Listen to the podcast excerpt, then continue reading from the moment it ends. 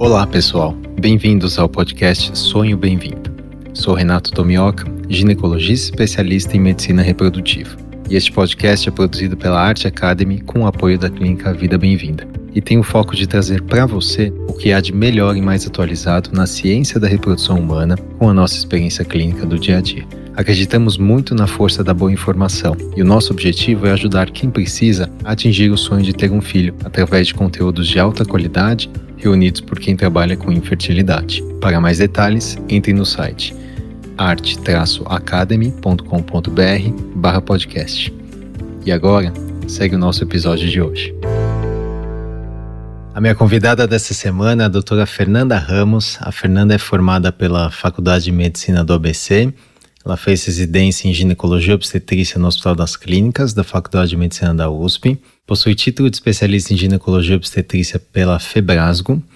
E ela fez especialização em reprodução humana no Centro de Reprodução Humana da USP. E depois foi fellow da Clínica Vida Bem-vinda, onde ela atua atualmente. E eu quis trazer a Fê para esse episódio justamente para a gente falar de dicas práticas para aumentar a fertilidade ou como otimizar a sua fertilidade natural trazendo dados científicos, dados publicados e até um pouco desse último guideline da Sociedade Americana de Medicina Reprodutiva. A gente falou bastante sobre o impacto da idade materna e paterna, do peso, como a obesidade ou até como baixo peso podem influenciar na fertilidade natural, um pouquinho de alimentação, como que a frequência sexual e alguns mitos e verdades que são muito comuns, né, que a gente ouve falar sobre pernas para cima, posição, se o orgasmo aumenta a taxa de gravidez, se usar muito tempo de pílula poderia piorar a fertilidade, como que a vida sexual, a frequência sexual e o uso de lubrificantes, o uso de alguns aplicativos para monitorizar o período fértil e como que isso pode te ajudar, o impacto do tabagismo, da cafeína, do álcool e alguns poluentes e um pouquinho da experiência da Fê como mãe, né? Ela trouxe um pouquinho da experiência dela em relação à maternidade e eu fiz questão de trazer a Fê para esse episódio porque eu conheci ela no Hospital das Clínicas, no Centro de Reprodução Humana e desde o começo a Fê me chamou muito a atenção pelo carinho que ela tem pelas pacientes, pelo estilo de atuar como médica. Ela é uma daquelas médicas que sempre está junto com o paciente, que torce, que vibra, e claro que sofrem eventualmente né, com as dores das pacientes, mas que sempre está ao lado. E ela tem uma, uma pegada muito, muito interessante e por isso que eu acho que ela faz total sentido para esse episódio também, porque ela quis trazer coisas que vocês podem aplicar na prática, que podem mudar já a partir de hoje e que talvez aumente a sua fertilidade natural e também nos tratamentos de reprodução humana. Eu espero que vocês gostem desse episódio com a doutora Fernanda Ramos. Fê, muito bem-vinda. Olá, obrigada pelo convite, Rê. É um prazer estar aqui. Então, hoje o tema é super importante e eu acho que é um tema que tem um conteúdo muito prático para quem está nos ouvindo e já pode provavelmente aplicar hoje, né, em casa. E a ideia é trazer dicas práticas para aumentar a fertilidade, tanto da mulher quanto do homem. Então, Fê, é, eu quis trazer você, né, como especialista em reprodução humana, justamente para falar um pouco da, da fisiologia, falar das estatísticas, das evidências científicas, mas traduzindo para quem está precisando, né, quem realmente vai aplicar isso, que é quem está tentando engravidar. E vamos começar então pelo talvez o fator isolado mais importante, que é a idade. A idade materna a gente sabe que impacta muito na fertilidade, e eu queria que você comentasse um pouquinho sobre como é que ela impacta e o que fazer. A primeira coisa é que a gente sabe que a qualidade e a quantidade dos óvulos da mulher diminuem com o tempo. Essa primeira queda significativa acontece vol por volta dos 35 anos e é por isso que essa é aquela idade mágica, né? Não é a única vez que essa queda acontece, mas ela é a primeira significativa. Depois disso volta a acontecer aos 37 e dali para frente cada vez mais. Então a gente sabe que a idade diminui tanto a quantidade quanto a qualidade dos óvulos. É importante saber que um casal, mesmo sem nenhum critério de infertilidade, quando tenta engravidar, não necessariamente engravidaria no primeiro mês de tentativa, né? A gente tem uma taxa de fertilidade de mais ou menos 18 a 20% a cada ciclo, e essa taxa tende a ser estável de ciclo para ciclo. Então é curioso porque é mais fácil não engravidar do que engravidar naquele mês. Isso é um pouco contrassenso, porque às vezes a mulher tenta engravidar um mês, dois meses e já fica muito nervosa, né? Ai, o que, que aconteceu? Mas é simplesmente natural. E por isso que a gente aguarda o período inteiro de um ano sem sucesso para entender que existe talvez uma questão de fertilidade. 80% dos casais que tentam engravidar costumam engravidar nos primeiros seis meses de tentativa. E a gente tem estudos que sugerem que essa fecundidade mensal é maior nos primeiros três meses, tá?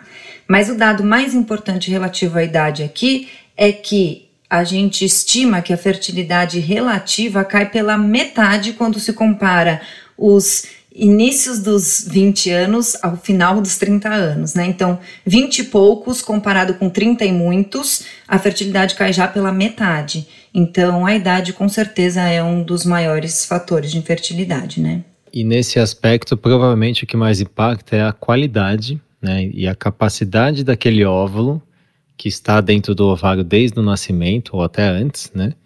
É, de gerar um embrião e um bebê saudável e por isso que a gente vê também aumento do, da porcentagem de abortamento, né? Então, assim, a idade realmente é o fator talvez mais impactante, mas é um dos fatores que a gente não consegue mudar, né? Um fator que é imutável hoje, a gente não consegue voltar o relógio biológico do óvulo ao ponto de trazer uma qualidade genética melhor né? Uma vez que você já, já está com uma idade reprodutiva mais avançada. Então, é aí que eu acho que o impacto dos, dos fatores, né, do lifestyle, né, de estilo de vida e o que a gente vai falar um pouquinho, para aumentar, né, ganhar porcentagem nos outros pilares que são também super importantes.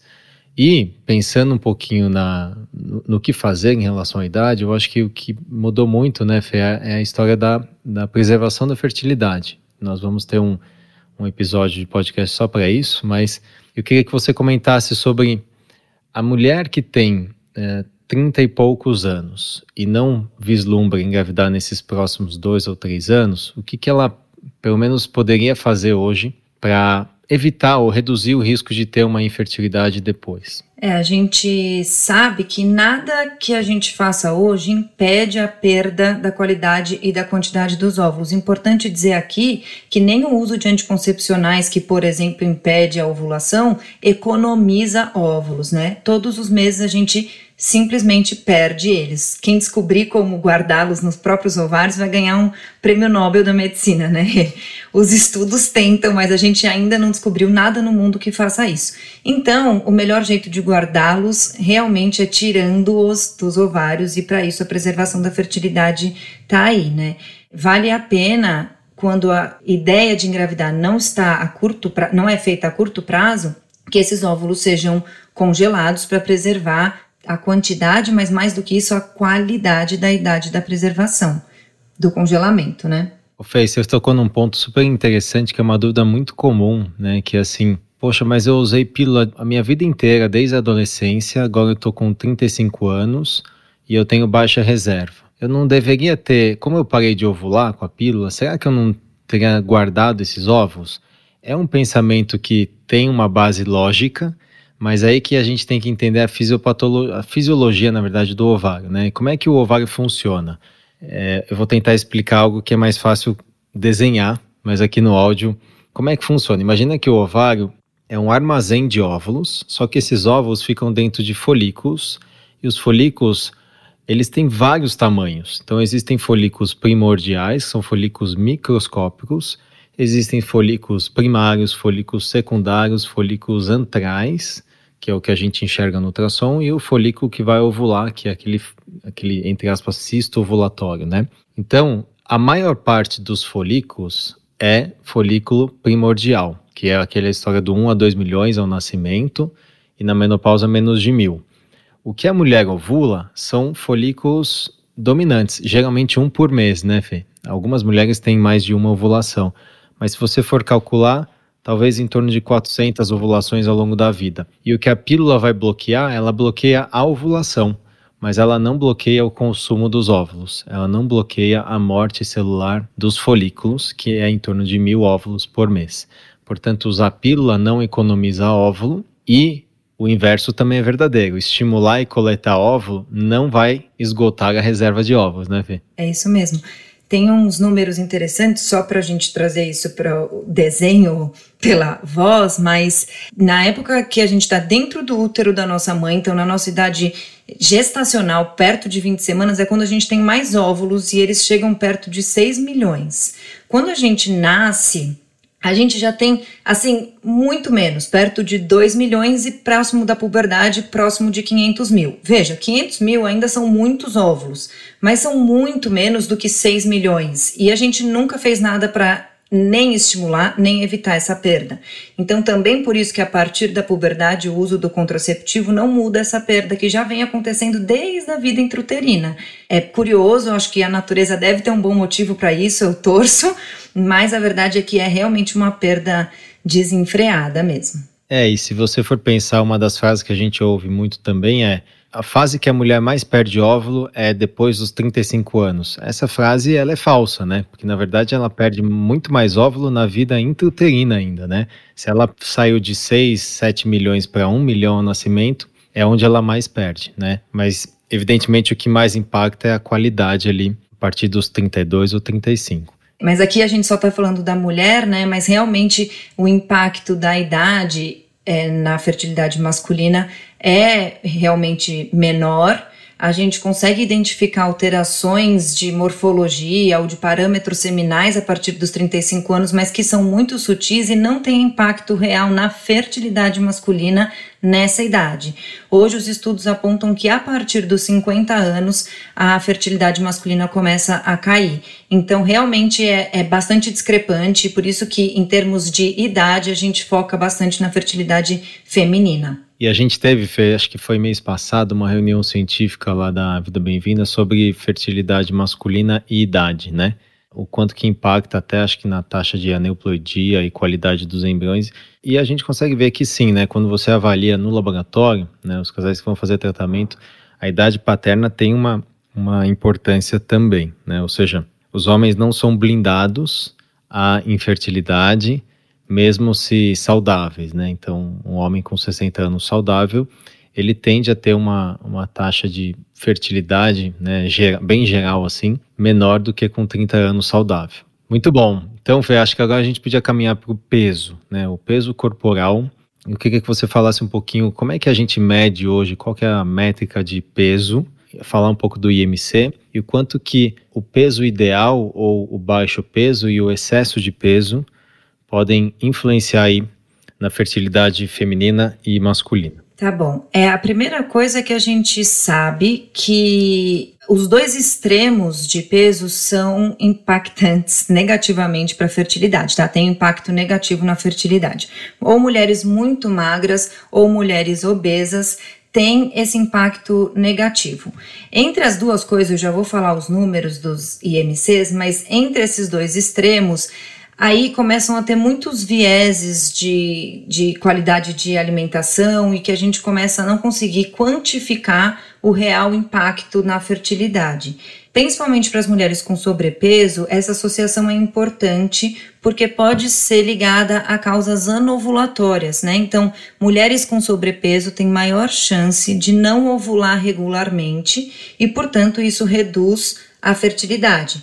Também existe uma associação com resistência insulínica, que também piora a fertilidade. Então, a gente sabe que o sobrepeso é negativo, bem como o baixo peso extremo. Inclusive, algumas mulheres com super baixo peso podem até deixar de menstruar, então o ovário também não funciona normalmente, né? A gente acha que um IMC, a gente acha não, a gente considera um IMC normal entre 18,5 e 24,9, né? A partir do 25 a gente já considera um sobrepeso, tá? Então, até 18,5 de IMC é considerada magreza. Entre 18,5 e 25, normal entre 25 e 30, sobrepeso e acima de 30, a obesidade. Então a gente sabe que magreza e obesidade têm maior impacto claro na queda da fertilidade. Eu acho que só para relembrar, quem aí talvez não trabalha com saúde, o IMC ele é calculado eh, com o peso em quilos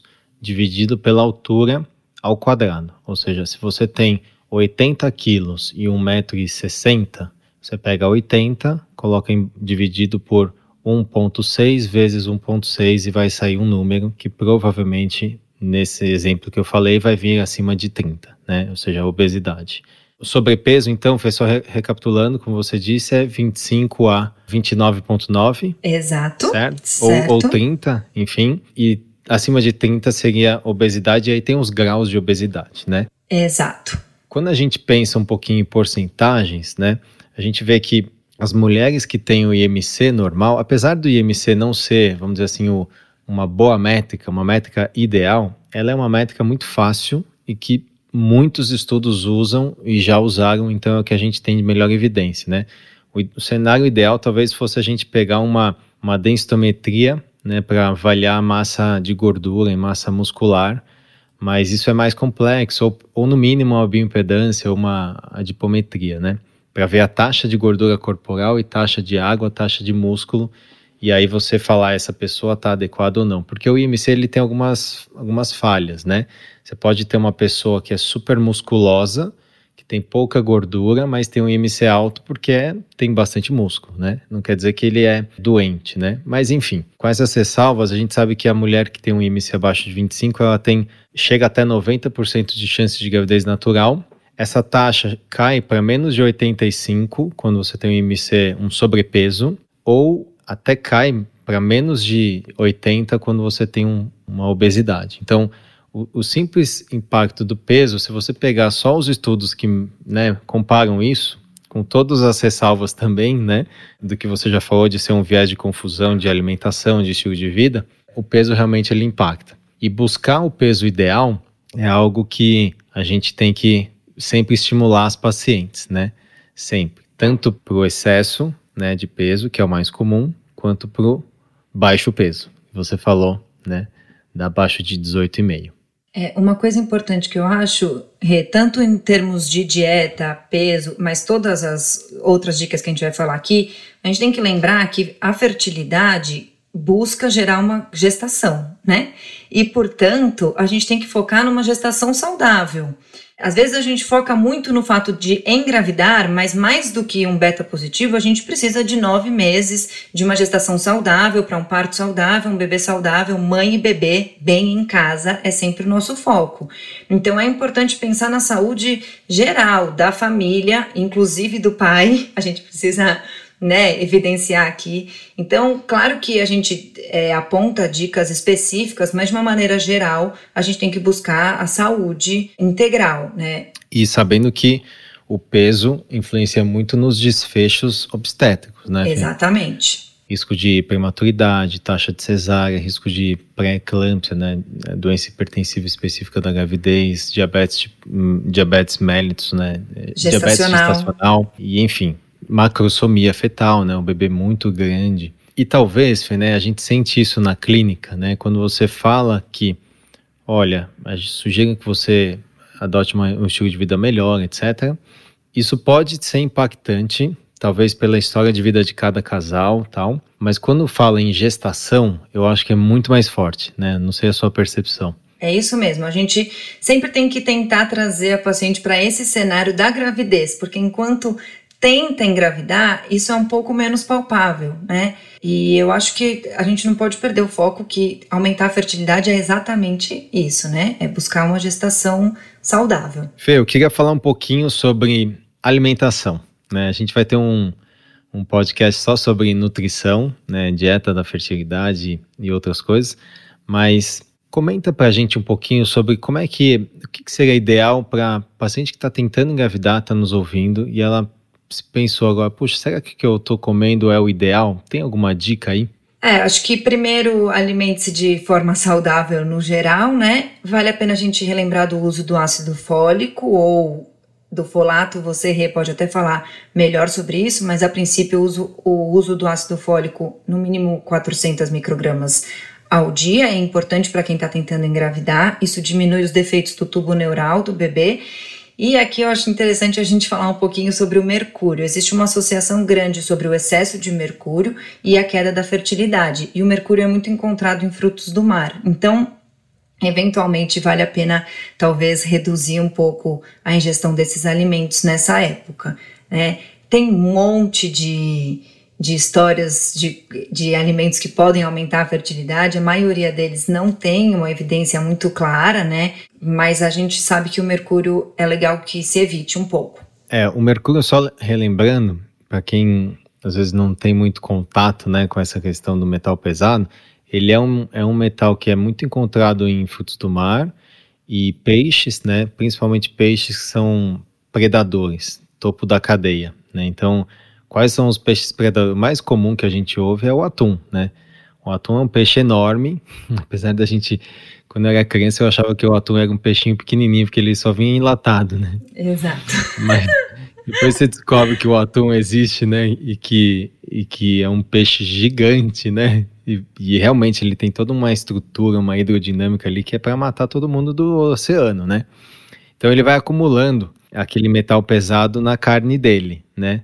E olha que interessante, Fê, a gente que é descend... a gente eu digo eu, né, que sou descendente de japonês, a gente tem muito essa coisa com o atum, né? O atum é um peixe meio idolatrado lá no Japão. Por incrível que pareça, o mercúrio ele não é muito encontrado na gordura do peixe. Ele é encontrado mais na parte de proteína, né? No, no, atum magro, né? Tem vários tipos de cortes ali. Quando você vai comer sushi, sashimi, tem vários tipos. Então, talvez o atum mais gordo, que é conhecido como toro, né? Que é aquele que é que derrete assim na boca, ele tenha menos é, mercúrio. Mas eu falei tudo isso, na verdade, para explicar que se você for comer atum, tente buscar o que é mais gordinho, mas evite, lógico, é, comer atum com muita frequência, porque realmente causa intoxicação. Eu, particularmente, já tive uma intoxicação por mercúrio e tive que parar de comer peixe, é, atum pelo menos, por alguns meses. Agora, olha só. É mesmo? É, tive. Eu lembro que eu fiz o, o exame e até o, o médico diretor lá do Fleury me ligou perguntando se eu trabalhava em alguma alguma área assim de, né, de mineração, ou se tinha amálgama né, na boca, que também é comum ter, ter acúmulo de mercúrio, mas hoje em dia é muito mais infrequente, né? Isso é mais a, os, os mais antigos, né? E tem alguns outros peixes que também causam é, intoxicação por mercúrio, né? Não é só o atum, tem garopa, tem aquele olho de boi, que é o burim, tem os peixes grandes, né? Cação, enfim, prestar atenção nisso e a gente sugere isso também durante a gravidez. Às vezes uma nutricionista, né, pode orientar bastante isso, né, em relação ao cardápio. Bom, frequência sexual, Fê. Comenta um pouquinho sobre assim, o casal tá tentando engravidar, fica aquela, no primeiro mês vem aquele ânimo, é muito comum o casal já, vamos tentar todo dia no período fértil, mas no segundo mês já dá uma cansada, no terceiro e começa a espaçar. O quanto que impacta e qual seria o cenário ideal? Bom, primeiro que por muito tempo se falou que a ejaculação deveria não ocorrer diariamente, né? Porque acumularia, existiria um acúmulo de espermatozoides, então talvez um aumento da concentração. E isso a gente sabe hoje que é mito, tá? A abstinência sexual longa e daqui maior do que quatro dias, então quatro para cima, piora significativamente a fertilidade e mais do que 10 dias, mais significativamente ainda com alteração importante dos parâmetros seminais, tá? Então a gente hoje tenta encurtar o período de abstinência. Existe um estudo que foi feito com 221 casais, a princípio todos férteis, e a maior fecundidade deles foi que foi uma taxa de 37% por cada ciclo, aconteceu em casais com relação sexual diária. Então, casais que têm relação sexual todos os dias tiveram maior sucesso ou engravidaram mais rapidamente, tá bom? O segundo lugar para aqueles que tiveram relação sexual em dias alternados, nesse caso 33%. E quando uma única vez por semana caiu para 15%. Então, a gente sabe que relação sexual diária ou em dias alternados traz um aumento da taxa de fecundidade, né, ou da fertilidade geral. Mas, gente, isso tem um contraponto muito importante, que é a pressão da relação sexual. Isso é também comprovado que aumenta muito o estresse, aumenta muito o clima de tensão entre o casal que aguenta fazer isso por dois, três meses e depois, inclusive, a abstinência aumenta tanto, porque por causa de todo o estresse envolvido, que pode ser que a fertilidade até caia de uma maneira geral. Então, apesar dos estudos sugerirem que relações sexuais diárias aumentam a chance de engravidar, eles também apontam que frequência sexual deve ser estabelecida pelo casal conforme a saúde do casal tá? Porque isso a gente tem que focar que o casal deve estar bem, né? Deve ser um momento de felicidade e a gente não quer gerar divórcio pela frequência sexual. A gente escuta, gente, muito comum no consultório, mulheres que checam a ovulação ou sabem que estão no período fértil e brigam com o marido porque ele tem um compromisso e aí começa a gerar um estresse que inclusive a frequência sexual a longo prazo diminui muito pela briga. Então, também é importante a gente manter em vista a vida sexual saudável, né? E aí a frequência depende de cada casal. Fê, vamos entrar em alguns mitos e verdades que são, que são muito frequentes, não só aí nas, nas mídias sociais, mas também no consultório. E o primeiro é: é verdade que colocar as pernas para cima depois da relação sexual ou até colocar um travesseiro embaixo do bumbum melhora a taxa de gravidez? Não. Não é verdade e a gente sabe que isso é muito comum, muitas pacientes fazem isso e relatam que fazem. É até, até um médicas, pouco... né, fazem. Até médicas fazem. Esse mito surgiu por se acreditar que as pernas para cima ou a pelve levemente elevada ajudaria o transporte do espermatozoide até a cavidade e também diminuiria aquele vazamento do, do sêmen pela vagina, né? Mas a gente sabe, gente, que isso não é verdade, tá? A depender da fase do ciclo menstrual, as fases mais férteis ou menos férteis, a velocidade que o sêmen, após ejaculado, chega até as tubas é muito impressionante, tá? É bem rápido mesmo. Na fase folicular média, ali, periovulatória, é menos de dois minutos o sêmen já está na tuba. Então, com certeza, não é a posição pós relação sexual que vai fazer essa diferença. Tem um estudo muito interessante que eles marcaram partículas e deixaram no fundo da vagina, elas foram marcadas e depois foram avaliar onde que essas partículas iam parar, né, dentro do sistema reprodutivo feminino. E coisas interessantes. As partículas foram mais frequentemente para tuba do lado onde existe o folículo dominante, então parece que existe um tropismo importante. O ovário que tem o folículo dominante, que é aquele que potencialmente vai efetivamente ovular, atraía essas partículas, então elas iam para este lado, e a quantidade de partículas aumentava. Que, ah, desculpa, a quantidade de partículas que chega na trompa aumenta em presença de aumento de ocitocina, que, por exemplo, era feita para mimetizar o orgasmo. Então, eu acho que esse já fiz um gancho para o segundo mito, né, Rei? Quer trazer ele?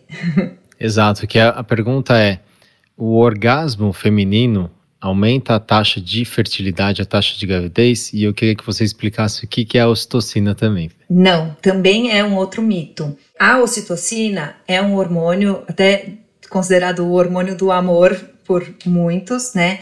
E ele, ele, ele promove algum grau de peristalse ou, enfim, é, relaxamento e contração muscular e atrairia mais facilmente o sêmen até as tubas, tá? E esse hormônio é liberado em maior quantidade no momento do orgasmo. Esse estudo que marcou essas partículas deu ocitocina exógena para as mulheres, não a ocitocina natural, só para mimetizar o orgasmo, comprovou que o número de partículas que chegam nas tubas aumenta, mas não houve nunca nenhum estudo que comprovou que a fertilidade de verdade aumenta em presença ou não do orgasmo, tá? E aqui já também faz um link para o próximo mito também, que é nada disso muda, gente, o gênero do embrião ou do bebê, né? Se ele vai ser do sexo feminino ou masculino. Essa é uma pergunta muito comum, né? Se você tiver relação em tal data, perto ou longe da ovulação, você aumenta a taxa de menino ou menina, ou até, que é uma coisa que eu já ouvi falar também, se você usar algum ácido, vinagre, fazer alguma coisa na vagina, você vai mudar o pH e vai melhorar a chance de ter um ou outro. Qual que é a sua opinião? Assim, existem estudos que apontam um pouco mais uma coisa, um pouco menos, mas o que eu diria hoje é que a gente não tem evidência para dizer que nada disso muda de verdade, tá? A gente nunca conseguiu comprovar nenhuma ação que aumentasse realmente a incidência de meninos ou meninas. Eu acho que a lógica, e a gente vai falar muito isso em vários episódios, já falamos, isso para quem não é da área de medicina ou área da saúde, vale sempre pensar isso. É um pensamento crítico que, que é interessante para ter para o resto da vida, né? O fato de você ter uma evidência concreta de que existe tal negócio não quer dizer que na prática aquilo vai prejudicar a, o macro. Vou dar um exemplo aqui. Você falou da, da história da ostocina, né? Que comprovou que, que aumenta ali o número de partículas, mas então, a partir daí, se eu pegar essa informação e falar, olha, gente, falar para minha amiga, né? Olha, então usa ostocina porque aumenta o espermatozoide. Esse aí que está a falha, né? O raciocínio científico não é assim. Então você tem uma hipótese e você tem que testar essa hipótese, testar pensando que ela está errada, porque a hipótese correta e a hipótese nula, você tem uma hipótese alternativa. Então, isso acontece direto, né, Fê? Então, eu lembro exatamente, tem um artigo de que fala que o Wi-Fi a onda do Wi-Fi ela piora a motilidade do espermatozoide in vitro, né, no laboratório. Eles pegaram onda de Wi-Fi, colocaram o espermatozoide do lado e viram que piorava. Agora, daí você infere que o Wi-Fi, então, de casa, vamos tirar o Wi-Fi de casa porque vai piorar a fertilidade do meu marido, é um equívoco, né? Você precisaria ter um.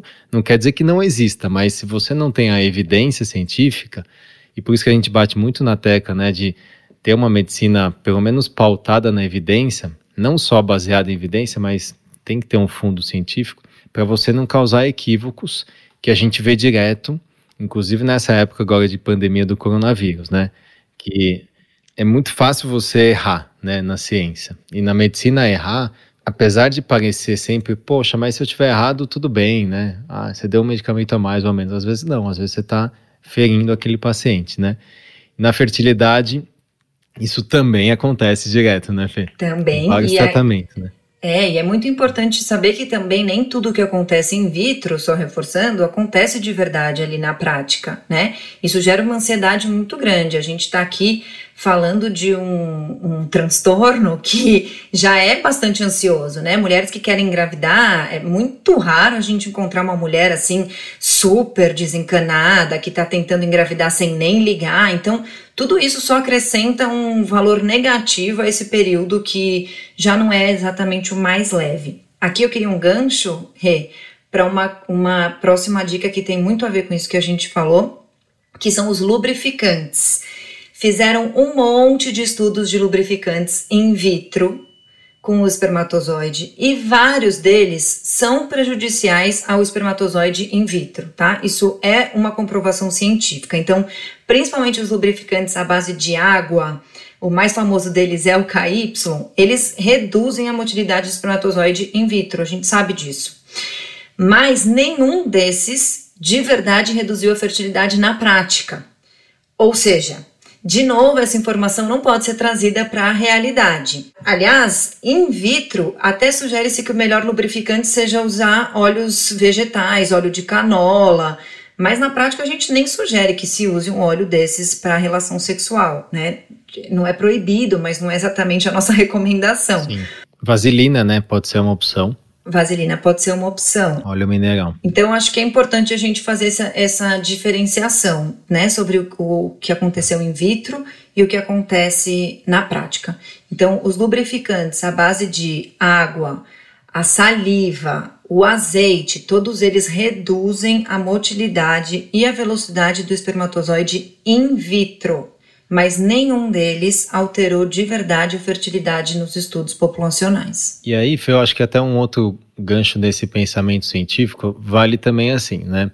Porque senão a gente fica cheio de dedos para também não e acaba não saindo do lugar, né? Então, a, quem está nos ouvindo, a gente tem que pensar assim: o fato de não ter uma evidência para aquilo que eu estou fazendo não quer dizer que não exista. Né? Às vezes não tem porque não fizeram um estudo e esse estudo às vezes é inviável. Né? Por exemplo, fazer um estudo com lubrificante e ver o desfecho nos casais é praticamente inviável Não vejo ninguém tendo interesse em fazer isso, então a gente não vai ficar sentado esperando sair uma evidência para recomendar para os casais. Então a gente usa, usa um pouco da.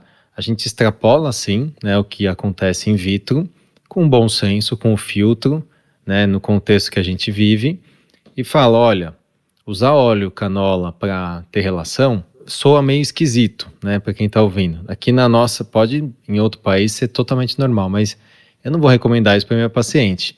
Óleo mineral é muito mais acessível, é muito mais fácil e as pessoas já usam, então vamos indicar isso, né? Então a, a, gente sempre vai assim na, na medicina caminhando dessa forma, né? A gente não fica sentado esperando sair a evidência, porque às vezes você deixa de beneficiar vários casais, você nunca, nunca, nunca é, usa, né? Uh, o que está saindo lá na ponta da, né, da, da experiência do laboratório mas sempre com muito cuidado, muito filtro, e eu acho que o mais importante é dessa forma, né, transparente. Então, explicar, olha, existe isso, eu sugiro que você faça isso. Então, resumindo essa parte de lubrificantes, né, pode usar a base de água? A gente acha que, olha, tem uma evidência de que pode piorar, mas se você puder usar um base de óleo mineral, melhor. Melhor. Ah, mas uhum. eu não me uhum. dou bem com o mineral. Tudo bem, né?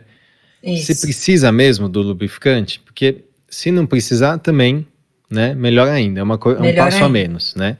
E eu pego até o outro, o, o, inverso, né, Fê? Porque tem, a gente sabe que existem alguns lubrificantes que são vendidos como potencializadores ou uma promessa de aumentar a fertilidade. E aí que também está o outro, é o outro espectro, O outro lado né? da moeda. O outro lado. Né? Será que tem evidência? Ah, tem evidência in vitro. Tá bom, mas aumenta clinicamente? E Provavelmente não, né? Então, não invistam muito nessa história de ficar comprando né, lubrificante que vai promover a fertilidade. Tem muito nos Estados Unidos, mas a gente não vê e nenhum guideline, né, nenhuma sociedade endossa o uso desses lubrificantes, pelo menos aqui no Brasil, né? Acho que a gente pode investir um pouco nos mais oleosos, né, pensando no óleo mineral, mas só não precisa ser mais um problema e mais uma questão nessa fase, a questão do lubrificante, né? Fê, a gente, no primeiro episódio com o Lucas, a gente conversou um pouco sobre é, ovulação, janela fértil. Então, eu queria, na verdade, passar um pouco mais rápido nessa, nesse tópico, porque a gente já conversou, mas eu queria falar um pouquinho sobre os aplicativos, né? Dicas, você tem algumas dicas de aplicativos para monitorizar o período fértil. Eu lembro que a gente tinha um, se eu não me engano, a Angélica escreveu um artigo sobre isso faz tempo no blog da Vida Bem-vinda, mas eu queria trazer aqui para e até uma experiência sua mesmo, se você usar, se você já usou, enfim, dicas de aplicativos. Legal. Existem vários e eu acho que a primeira coisa importante a falar sobre eles é que eles são um computador e, portanto, eles fazem um cálculo matemático e, portanto, servem principalmente para ciclos menstruais regulares, tá? Isso é importante, gente, porque ele não consegue prever se o seu ciclo é irregular ou não, e isso muda muito o cálculo da janela fértil. Então, eu também recebo muitas pacientes que têm ciclos totalmente irregulares e estão ainda obedecendo o aplicativo, mas o aplicativo, coitado, não tem como saber isso sobre você, né? Então, ele tem uma maior eficácia para mulheres que têm ciclos menstruais regulares. Lembrando também que ciclos menstruais regulares não quer dizer que tenha exatamente o mesmo número, mas eles são os mais é, regulares possíveis, tá bom? O possível. Mais algumas dicas. Existe um aplicativo que se chama Woman Log ele junta vários dados sobre você e faz uma, uma estimativa dos seus dias férteis. Existe um que se chama Menstrual Calendar, um que se chama Estou Grávida, Sprout Pregnancy é um, esse daqui eu vejo menos, menos frequente as minhas pacientes usarem, então eu não tenho uma opinião muito formada sobre ele. Existe um que se chama Kindara Fertility, e a gente também vê muito comumente o uso do flow e do clu. Eles seguem bastante o período menstrual e aí tentam te indicar qual é a janela de fertilidade, tá? O Pode flow falar. é FLO, né? Para quem está ouvindo. Muita paciente deve conhecer aqui. E o outro é, como é o que clu. se soletra? C-L-U-E. Tá. Clue. Eles são muito frequentes, viu? Quem usa gosta bastante. Eu tenho tido um feedback bem positivo sobre esses dois últimos. A maioria das minhas pacientes usa eles e gosta bastante. Fê, vamos falar um pouquinho sobre tabagismo, cigarro. Queria que você comentasse o impacto né, do, do cigarro na fertilidade feminina e masculina. Legal, Rê. Primeiro, acho que vale a gente de novo trazer aquele lembrete que a gente está aqui visando uma gestação, então o cigarro na gravidez é mais comprovadamente ainda danoso, né? Principalmente para todos os desfechos obstétricos que envolvem o desenvolvimento da placenta, então pensando em restrição do crescimento fetal, isso tudo é muito acometido pelo tabagismo e, portanto, quem pretende engravidar deve interromper o tabagismo desde já. Mas em termos de fertilidade mesmo, a gente sabe que a fertilidade é reduzida em mulheres que são tabagistas. Uma meta-análise bem importante comparou 10 mil mulheres tabagistas com 20 mil não tabagistas e aumentaram, identificaram uma queda de fertilidade em 60%. Então é uma queda importante, tá? Mas mais interessante que tudo isso, a gente sabe que o uso do, do cigarro diminui ou, na verdade, antecipa a menopausa em até 1 a 4 anos. Então isso é um pouco curioso, né? Por que será que a menopausa viria antes para essas mulheres? Então, baseado nesse dado, a gente acredita que existe uma depressão desses folículos que a gente explicou lá no começo, que são aquelas, aqueles cistos que contêm os óvulos, que é mais acelerada nas mulheres tabagistas. Então, isso também é uma coisa importante que deve ser levada em consideração. Quem fuma aumenta bastante o estresse oxidativo, então isso para o ambiente ovariano não é nada positivo, pensando até em qualidade ocitária mesmo, então acho que é bem importante. De novo, para os homens, é, ainda se identificou uma alteração da motilidade e velocidade dos espermatozoides, mas não existe uma comprovação de queda da fertilidade em si. Tá? Quer dizer, alguns estudos acham que sim, outros não tanto, então não é ainda uma evidência muito robusta. Mas existe um impacto negativo no sêmen, com certeza. Você falou da taxa da fertilidade cair, a gestação natural, né, em termos de 60%. E lembrar também, Fê, que as tabagistas que vão fazer fertilização in vitro também tem uma queda da taxa de gravidez no tratamento, em torno de 50%, risco relativo, né?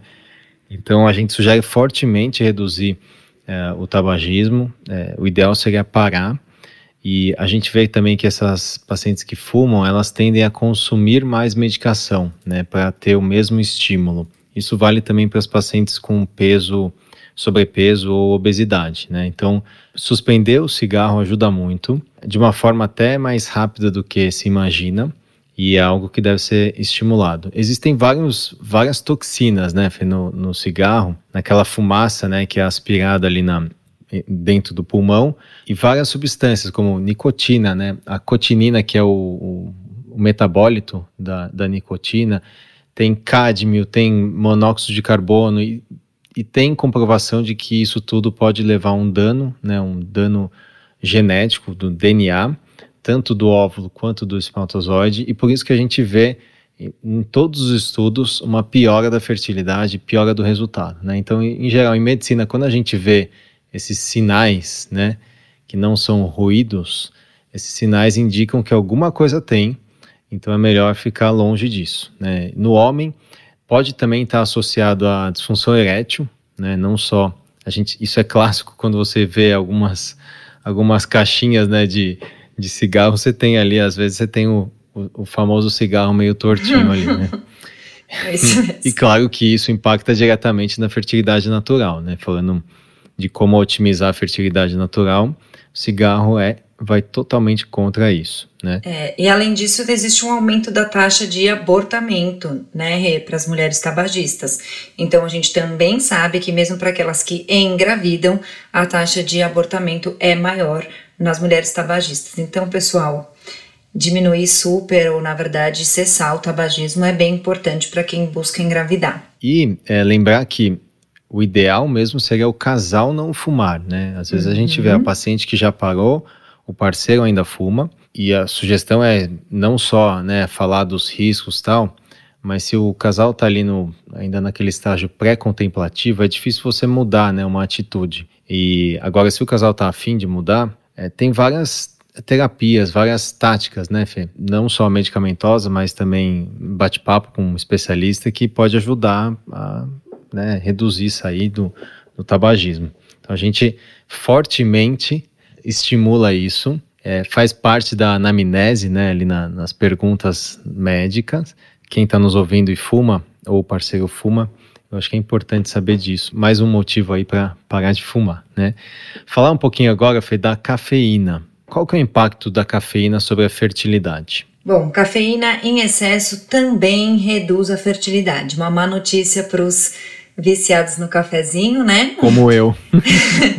mas realmente reduz. A gente sabe que mais do que 500 miligramas de cafeína ao dia reduz bastante e mais do que 200 a 300 miligramas já aumenta inclusive a taxa de abortamento. Então, a ideia, pessoal, é que a gente se mantenha em uma a duas xícaras de café para manter uma, uma, um consumo menor do que 200, 300 miligramas. O Rê fala bastante disso, das quantidades de cada xícara e, e tamanho da caneca, né, Rê? Quer falar um pouquinho disso? É, eu, eu adoro café e, enfim, a maioria dos, dos puristas aí não consome café descafeinado, porque é um, a maioria é um processo químico, né? Então, o café descafeinado, aqueles né, de cápsulas, enfim, maior parte é, passa por um processo que não é interessante. Então, se você for pegar, é, é, é, difícil você saber exatamente o quanto de cafeína tem em cada tipo de extração, em cada tipo de é, café, né? Por exemplo, o espresso, o coado, o French press. É, teoricamente, a, o racional é quanto maior o contato da água quente com o grão moído, e claro, quanto maior a, a moagem, né? Quanto mais fino o grão, teoricamente você extrai mais cafeína. Então, aquela história de o café expresso é muito forte, então ele tem mais cafeína, depende. Como a gente tende a consumir mais, é, ou seja, um volume menor né, de expresso, você não, é muito difícil você tomar uma xícara enorme de café expresso. Você toma uma xicrinha, né, um ristreto, tal. em geral 15, 30 ml. Então, em geral, tem pouca cafeína ali. E lembrar que o expresso ele é um processo muito rápido, né? Tem muita pressão, passa rápido a água ali e extrai aquele café. A gente sugere na prática é isso que você falou, Fê, né? Duas xícaras por dia, xícaras daquelas, né, de xícaras maiores de café por dia. De chá. De chá, isso. Xícara, xícara de, de chá, chá. De café. Tomando café. Agora, tem outras bebidas que são cafeinadas, né? Como o próprio chá é, os chás verdadeiros, né, o chá verde, essas infusões, né, chá de camomila, hortelã, erva cidreira, etc., não, não é considerado um chá, né, de verdade, né, é uma infusão, acho que na França eles chamam de tisane, né, que é, é o contato daquela erva, que não é um chá, com a água quente. Então, isso aí não tem problema, mas chá verde, chá mate e tal, também prestar atenção na quantidade de cafeína. E uma outra ressalva é que as pacientes que treinam, né, vão para academia e que usam é, pré-treinos, cuidado porque a maioria dos pré-treinos tem cafeína e, em doses altas, né? E também alguns medicamentos para dor de cabeça, muito comuns aí que você compra sem receita, tem bastante cafeína, em torno de 30 a 60 miligramas por cápsula. Então só essas, esses detalhes. A cafeína ela é uma substância muito boa para a saúde em geral, mas a diferença entre o medicamento e o veneno às vezes é a dose, né? Então aqui a cafeína tem que a gente tem que tomar cuidado para esse subgrupo. Para o homem, né, Fê, talvez o impacto seja um pouco menor em relação à, à cafeína. A gente sabe que tem sim um aumento de risco também associado a de abortamento para os homens que consomem muito café é, aumenta talvez algo em torno de 70% o risco de abortamento. E uma coisa que eu fico pensando é se isso teria a ver com a fragmentação do DNA espermático. Não sei se você tem essa, essa informação, Fê. Sinceramente, eu nunca li nenhum estudo sobre isso, só estou pensando alto aqui. É, eu, eu nunca li também, mas é, me parece uma plausibilidade hum, biológica, assim, né? Que me faz um sentido na minha cabeça também. Mas eu vou fazer eu essa pergunta pouco perguntar isso pro Conrado, não. Vou isso. perguntar. Já que vai ser o, se eu não me engano, vai ser o próximo episódio. Fê, muito bom. Então, cafeína, pessoal, é, podem consumir, mas com moderação. E álcool, talvez aqui o tópico super importante e que pode ter um impacto ainda mais é, determinante aí, né? Qual que é o impacto hoje, Fê, do álcool na saúde fértil da mulher e do homem? Bom, a evidência ainda é um pouquinho confusa, não é confusa, na verdade, eu me expressei mal, mas ainda não foi claramente estabelecida, tá? Primeiro porque álcool é proibido na gravidez, então lembrando disso, já vale a pena começar a reduzir antes de engravidar, visto que você não saberá principalmente naturalmente, quando que efetivamente engravidou e o consumo da bebida alcoólica no primeiro trimestre é bastante danoso. Então, a recomendação é que essa redução já aconteça desde o período de tentativas, tá? É, um estudo com 7 mil mulheres, então bastante, feito em Estocolmo, eles apresentaram que o risco da infertilidade aumentou bastante nas mulheres que consumiam mais do que dois drinks por dia tá? De álcool. Então, bastante, eu vou até dizer o número exato para vocês, um risco relativo de 1,59. Então, aumentou a chance de infertilidade em mulheres que consomem álcool, tá? Conclusão, a gente sabe que diminui. Uhum. Eu acho que vale. Você falou em risco relativo. Risco relativo, só para quem não é também da área de saúde, é interessante hum. pensar no seguinte: qual é o meu risco fazendo tal atitude, no caso, bebendo álcool, frente a uma população que não vai fazer isso. 1,59 significa que você aumenta o risco, no caso, acho que você falou de infertilidade, né, Fê? Em 59% se você não tivesse bebendo álcool. E aí entram os detalhes, né? O que, que equivale mais ou menos quando se fala em drink nos estudos, é claro que um estudo desse é muito cheio de imperfeições, né? Primeiro e é que... por isso, desculpa é. te interromper, mas é uhum. por isso que a evidência já começa um pouco conturbada, porque a referência do uso da dose é, é, varia muito, né? De mulher para mulher, de família para família, de país para país, então os estudos ficam muito heterogêneos. E de drink mesmo, né? Se você pegar o próprio vinho, que tem vinhos que tem 11,5% e vinhos que tem 14, 15% de álcool, né? Dependendo do volume, dá uma diferença assim considerável aí de, de álcool no sangue, né? Mas em geral é assim, ou é uma dose de destilado, dose, se eu não me engano, se você vai preparar drink, talvez a Cíntia tenha a doutora Cíntia saiba nos dizer melhor, porque ela gosta de fazer alguns drinks, né? Mas eu, se, eu não me, se eu não me engano, é algo em torno de 50 ml aquele, né, aquele preparador. Eu acho que é isso, tá? Eu diria isso também. É. Né? E aí varia muito, né? Os, os, destilados, em geral, tem algo em torno de 40% de concentração alcoólica. Aí você multiplica aquele volume por 0,4 e você vai encontrar o quanto que tem de álcool de verdade, que é o que importa, né? O vinho, claro que se você botar uma média de 13%, você poderia beber um volume maior a cerveja, em geral, depende muito, né? Hoje uma cerveja, vai, as mais comuns é algo em torno de 4, 5%, mas tem cervejas hoje várias, né? Tem IPAs, enfim, mas tem umas que chegam até 8, 10%. É importante pensar nisso, né? Não fique só pensando, olha, eu tomei então uma taça de gin, eu tô tranquilo porque é só um drink. Depende, o gin chega a 40%, né? Eles falam aqui em 10 gramas de etanol. É, eles falam, gente, desculpa, é um estudo americano. Na verdade, eles a sociedade americana tentou fazer essa, essa associação entre fertilidade e consumo de álcool e eles citam um uso, um, um consumo de maior do que 10 gramas ao dia. É, aparentemente pode ser danoso, mas é, a, a evidência ainda é um pouco difícil de dizer qual é a dose que pode, a dose que não pode.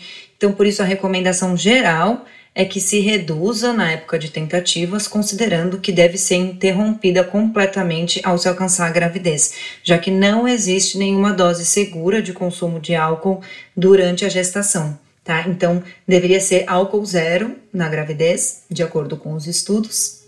A gente sabe que, eventualmente, na prática não é exatamente assim, mas a, a indicação é álcool zero, tá? E quando a gente pensa nos tratamentos, Fê, isso também é importante, porque tem estudo comparando o resultado de FIV em mulheres que, que bebem e mulheres que pararam uma semana ou um mês antes e a taxa melhora, né, a taxa da FIV. Então, é aquela mesma história de, ao invés de você marcar o início da estimulação ovariana, o início do tratamento, né, já na menstruação e não fez nada antes, talvez, especialmente nesse contexto agora que a gente tem um pouco mais de tempo por conta da pandemia, seja super interessante também rever o status consumo de álcool, né, consumo de cafeína, estilo de vida, vitaminas, suplementos, mas o álcool é super importante. Em relação à fertilidade masculina, é muito controverso, né, Fê? Tem estudo falando que piora, e tem alguns estudos falando até que não piora e até pode até melhorar um pouquinho, o que é um pouco estranho, né? Não é para incentivar os homens aí a, a saírem bebendo porque vai melhorar a qualidade do sêmen, pode ser só um viés de confusão do estudo. Então aqui acho que o senso comum também vale e reduzir, né? Evitar excessos, né? Eu não diria que completamente evitar o álcool, né? Se, se o álcool te traz um certo prazer, faz sentido social, enfim, pode ser interessante mas lembrar que a, o etanol, né, a molécula, não é uma molécula que é, é fundamental para a nossa saúde. Então, existe todo um contexto né, social, cultural, enfim, por trás da bebida alcoólica, isso em várias culturas, né? Aqui no Brasil tem muito o aguardente, né, a famosa cachaça, tem, enfim, tem vinhos também, tem espumantes, mas lembrar que não é uma molécula fundamental e, em geral, ela é tóxica. Tem gente que tolera mais, que tem algumas enzimas no fígado que, que processam, metabolizam melhor o álcool e, portanto, aquelas pessoas que certamente quem está ouvindo aqui conhece, ou é uma delas, né? Que bebe, bebe, bebe e não passa mal. Fica e ótimo. tem a amiga ou amigo que, geralmente oriental, né? E na minha família tenho vários que tomam uma taça de vinho e já ficou completamente vermelho porque não consegue metabolizar. Então fica muito álcool circulando e, e a toxicidade é maior. Então é muito individual e a gente sugere também limitar. Bom, Fê, vamos falar um pouquinho sobre drogas ilícitas? Eu queria ouvir aí o que, que você tem para trazer de novo. Aqui é um pouco mais difícil ainda, tá? Porque pelo motivo mais óbvio de serem ilícitas, a, o fato dos estudos poderem quantificar o uso e, e, a paciente efetivamente referir o uso, a quantidade, também limita bastante a qualidade da evidência.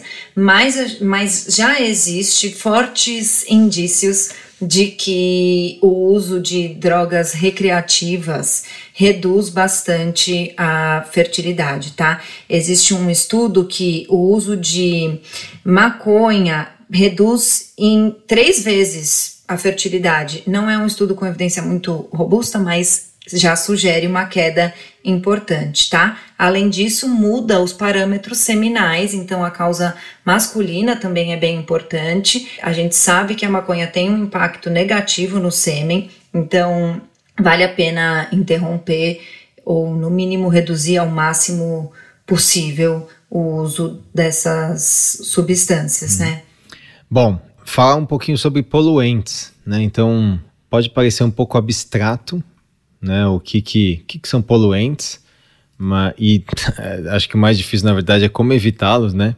Eu queria que você comentasse, Fê, o, que, o quanto que essas coisas invisíveis, né, que aqui a gente que mora em São Paulo, acaba sendo impactado por elas e talvez como evitar algumas delas. É, os estudos também indicam que os poluentes diminuem a fertilidade, também é uma coisa um pouco difícil de quantificar, mas a sugestão, os indícios atuais é que eles têm um impacto negativo tanto para a fertilidade feminina quanto para faculdade, para faculdade, para fertilidade masculina. Uma coisa que certamente pode impactar na saúde geral, não só na fertilidade, é preferir alimentos orgânicos, né? Então, evitar pesticidas. Claro que em casa, eventualmente, se você tem algum jardim, alguma coisa assim.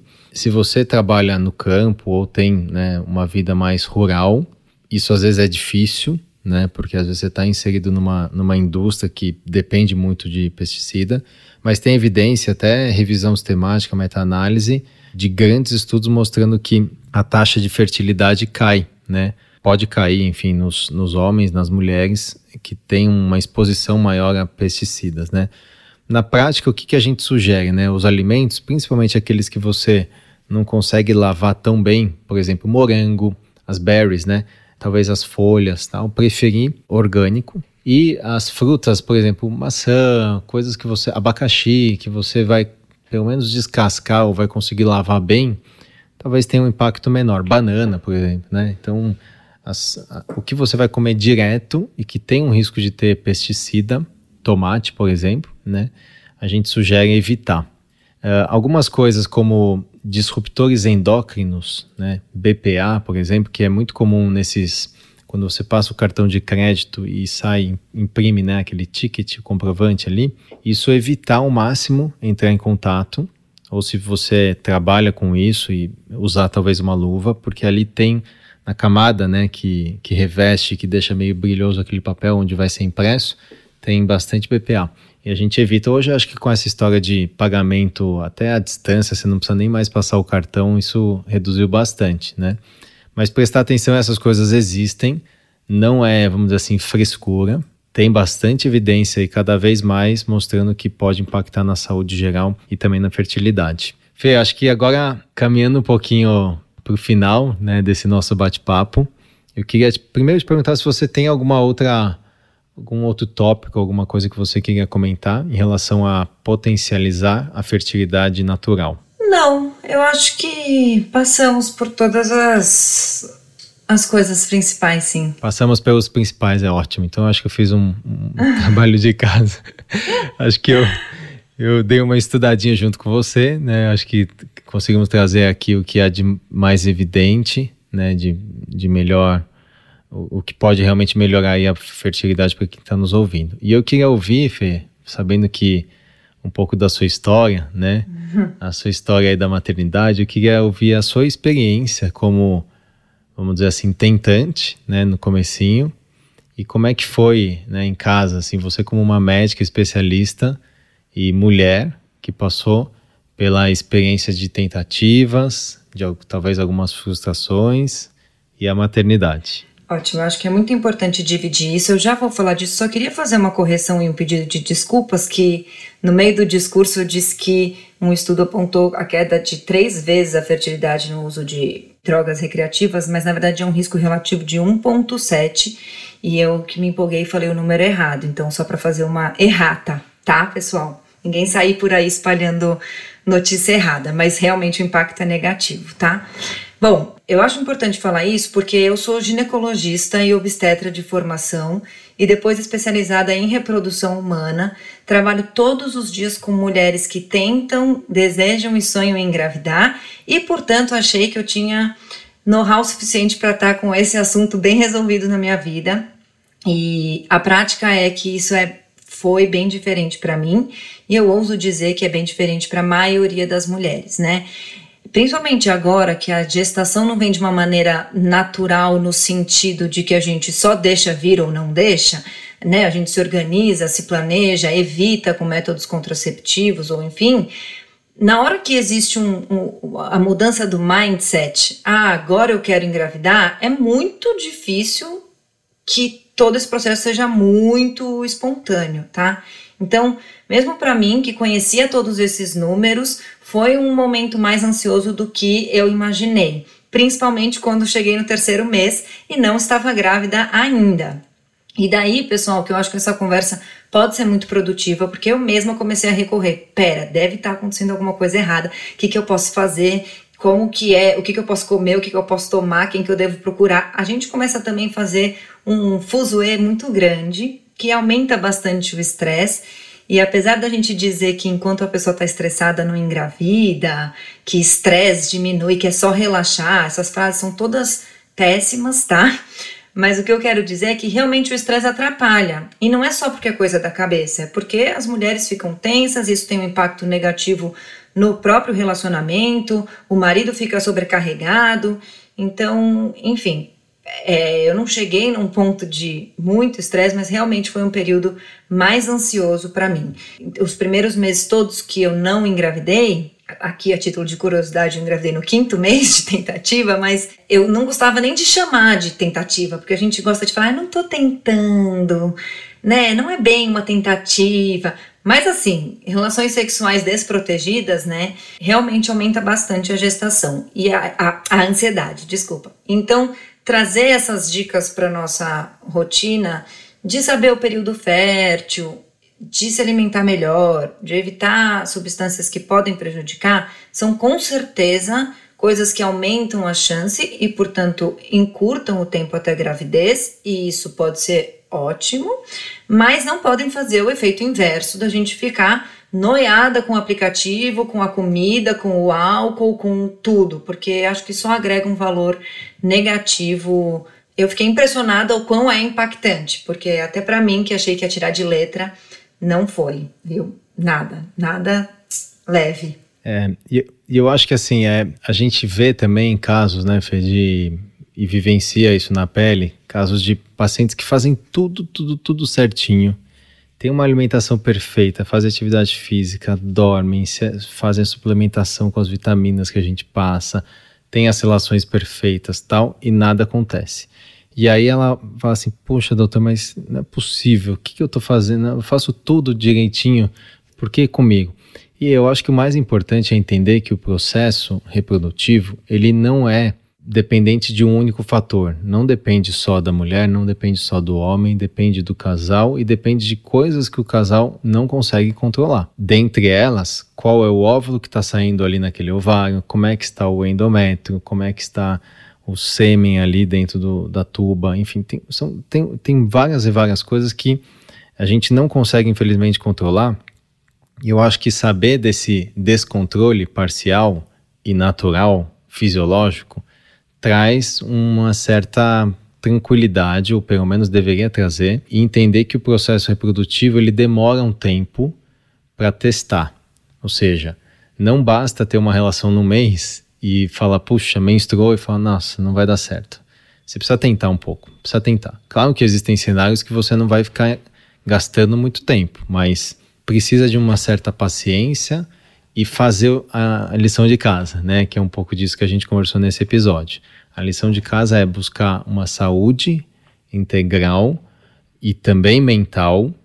E se você sentir que não está rolando ter relação todos os dias em prol da sua sanidade mental, em prol do seu relacionamento ficar harmônico, tudo bem, em relação a cada dois dias, eventualmente você vai ter uma a cada três dias, tal. Não se culpe por isso, mas é importante saber que sim, a evidência mostra que é melhor engravidar, você engravida mais tendo dessa forma. Então, sempre ter esse equilíbrio, né, Fê? Eu acho que a sacada é essa.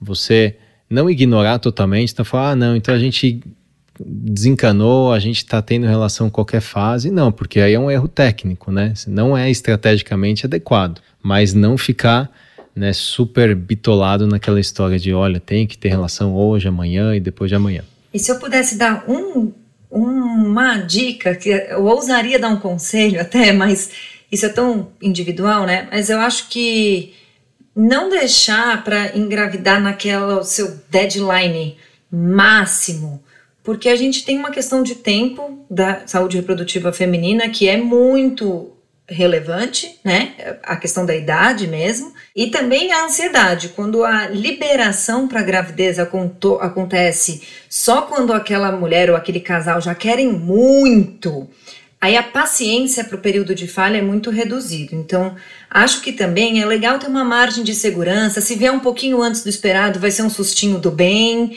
com responsabilidade, condições, claro, cada um avalia a sua, mas sem deixar isso para aquele limite superior da normalidade que liberou, tem que engravidar no mês seguinte, cheia de mil planejamentos, porque nós somos uma geração muito controladora e o ensinamento maior é que a gente não consegue controlar tanto assim a nossa saúde reprodutiva, né? Seria ótimo, mas a gente não consegue.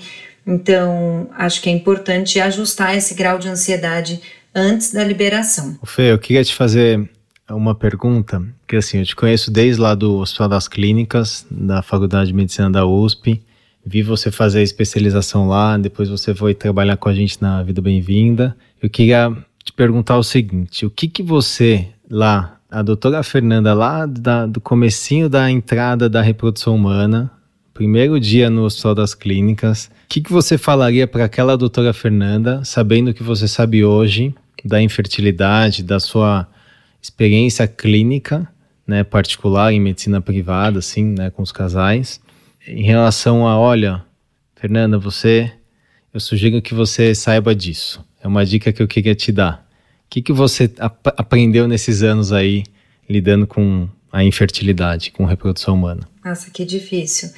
Eu falaria para ela que a gente tem que ter os dados científicos em mãos, porque em momentos de ansiedade são eles que vão apoiar os médicos no que vão dizer, mas principalmente as pacientes. É, os casais querem números e chances e esperanças baseadas em números, então com certeza a ciência é essencial, a gente deve se apoiar nela, mas eu diria que em termos reprodutivos o buraco é definitivamente mais embaixo, porque é, é um conjunto de fatores que envolve tempos, momentos, amores, crises, e eu estou falando aqui de vida pessoal mesmo, e às vezes a ciência não consegue alcançar a profundidade da ansiedade ou da importância que o processo reprodutivo tem na vida de um casal. Principalmente agora sendo mãe, eu, eu realmente ouso dizer que poucas coisas são mais importantes do que isso. E mesmo eu escolhendo fazer essa especialidade, é, a gente às vezes não valoriza a gravidade do acometimento que a infertilidade tem na vida de um casal. Então, acho que vale a pena ser bem cuidadoso com isso, mais do que o que na minha cabeça eu já era, mas com certeza eu sou cada vez mais. Eu acho que a fertilidade ou a reprodução traz muito de uma vida a dois e, e isso o médico não consegue intervir muito, né? Quem sabe mais é o próprio casal. Então é bem complexo de trabalhar nessa área, mas a gente aprende, né? Com todos os casais que passam pela nossa salinha. A gente sai da, da faculdade, né? Da especialidade, da especialização, cheio de técnica, cheio de informação, cheio de conhecimento novo, né? Mas quando a gente vai para o consultório, a gente aprende que isso não é o mais importante, porque isso é acessível, né? Ainda mais hoje com a internet e tal, a gente consegue se atualizar e, enfim, estudar mas a capacidade de você tentar entender cada corpo, cada história, entender que cada pessoa é única e não existe uma receita, né? Uma maneira exclusiva de aumentar a fertilidade. Eu acho que essa que é a grande sacada e que hoje a gente ouve muito falar em individualização, né, em personalização. Mas eu acho que o termo, apesar de massificado, ele é um termo que traduz muito o que a gente quer fazer, que a gente tenta fazer todo dia lá na, na clínica, né, Fê? E você é uma médica que sempre se destacou assim pela sua paixão pela medicina, né? E especialmente pela reprodução humana, né? Desde o começo que você já já quis ir para essa área, que não é uma decisão fácil. E a gente sempre fala isso, não é fácil, porque você vai lidar sempre muitas vezes com desafios, casos desafiadores, vai lidar muitas vezes com negativo mas lida com sonhos, né? Lida com esperança e com uma energia que é, para a maioria, eu diria, né? E talvez para quase todo mundo que está nos ouvindo, que estão querendo engravidar, é algo muito mágico e muito especial. Então eu queria agradecer aqui a sua, sua presença, esse nosso bate-papo aí que foi quase duas horas, se não me engano. E já contar que eu vou te convidar para um próximo episódio, já fazer aqui o convite ao vivo mas agradecer profundamente, Fê. Obrigado. Eu sei que você está super atarefada aí, ainda mais com a, com a Ju, mas obrigado de coração aqui pelo, por participar e nos ajudar. Que é isso, foi um prazer, uma honra. É uma delícia sempre conversar sobre esse assunto que é com certeza o meu preferido, né? Fertilidade, eu acho que é um assunto delícia e a gente tem que falar bastante sobre isso. Então, enfim, obrigada pelo convite, foi um prazer. Um beijo, Fê. Um beijo grande, viu? Tchau, tchau. Obrigado por estar conosco nesse episódio do Sonho Bem-vindo. Se você estiver interessado em saber mais sobre o que conversamos nesse episódio, entre no site arte-academy.com.br podcast. Você pode nos encontrar no Instagram, arte.academy e arroba Vida Bem-vinda. Se você gostou desse podcast, ficaremos muito felizes de ouvir sua opinião nos comentários da Apple Podcast ou qualquer plataforma que esteja usando. Esse podcast tem caráter meramente informativo e educacional não deve ser utilizado para realizar autodiagnóstico ou automedicação. O conteúdo não é feito para substituir a consulta com um profissional de saúde. Em caso de dúvidas, consulte o seu médico. Somente ele está habilitado a praticar o ato médico, conforme recomendação do Conselho Federal de Medicina. Nenhuma relação médico-paciente é estabelecida aqui nesse canal e somos muito transparentes em relação aos conflitos de interesse e levamos isso a sério. Para saber mais, entre no site arte-academy.com.br barra sobre